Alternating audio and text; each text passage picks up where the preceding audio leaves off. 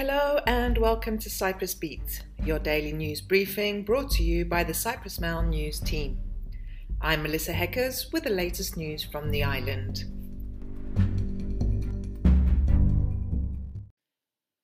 Power cuts will take place from Wednesday if there is increased electricity demand or adverse weather conditions as a result of a strike by the Electricity Authority staff that will partially suspend operation of the Dhekelia power plant. The Cyprus transmission system operator announced the potential risks of the scheduled strike after it first informed the Cyprus Energy Regulatory Authority during an emergency meeting on Monday morning. Workers called the strike saying that some of the power units in Dhekelia are operating without permit and contribute to high electricity costs and profiteering. They are also calling for increased staffing. The non-operation of the six steam turbines of the Dhekelia power plant are expected to affect power generation in meeting demand. Measures will be taken to avoid cutting power, but much depends on weather conditions and consumer behavior. In other news, the 33 year old who admitted to murdering two Russian women in late 2021 was handed a 25 year prison sentence yesterday morning. Limassol Criminal Court handed down the sentence and described the killings as brutal. Al Raesi Kaid, 43, and Maria Gazimbangandova, 33, were shot dead and buried in a two meter pit in the garden of a holiday house near Kato Amiantos that the man was working on. The bodies were uncovered on December 5, 2021. The 33 year old Syrian stated that his motive for the killings were that the two women who were sitting in the garden of the house, had been mocking him while he was out hunting. Moving on, the Cyprus Theatre Organization yesterday slammed the Education Ministry for its special committee that approves theatrical productions for schools, calling it backwards and an instrument of censorship, following criticism for removing a line from a play. The Cyprus Theatre Organization said that they are obliged to go along with the committee findings despite disagreeing. Deputy Minister of Culture Yannis Toumazis has also stated his opposition to any form of censorship of artistic work.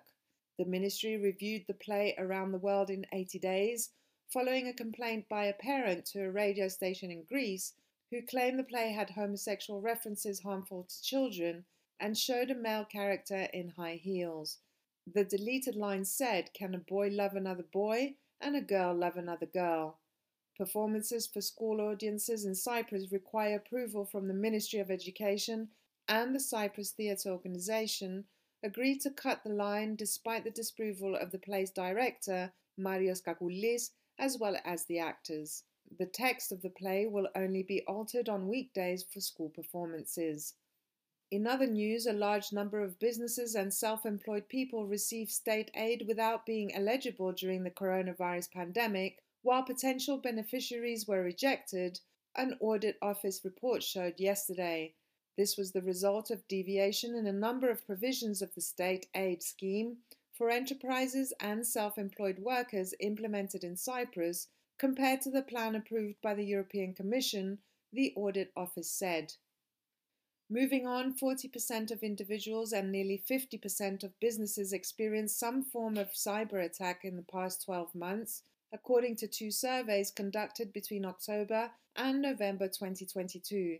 The two surveys, administered by the Digital Security Authority, ran in parallel, with one focusing on the topic of cybersecurity for businesses and the other for the general public. The aim was to assess participants' handling, importance of, frequency, and consequences of cyber attacks. In total, 1,025 individuals and 450 businesses were polled.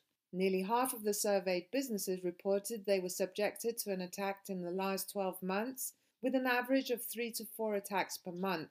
As regards individuals, the survey found that 40% had been attacked in the past year, with an average of 20.9 attacks a year.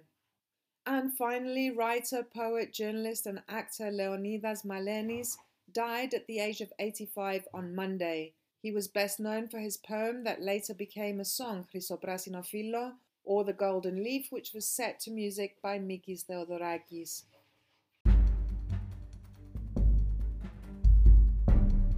And that's all we have time for today. Thank you for listening. Cyprus Beat will return tomorrow, and as always, for more information, news, and analysis, visit cyprus-mail.com.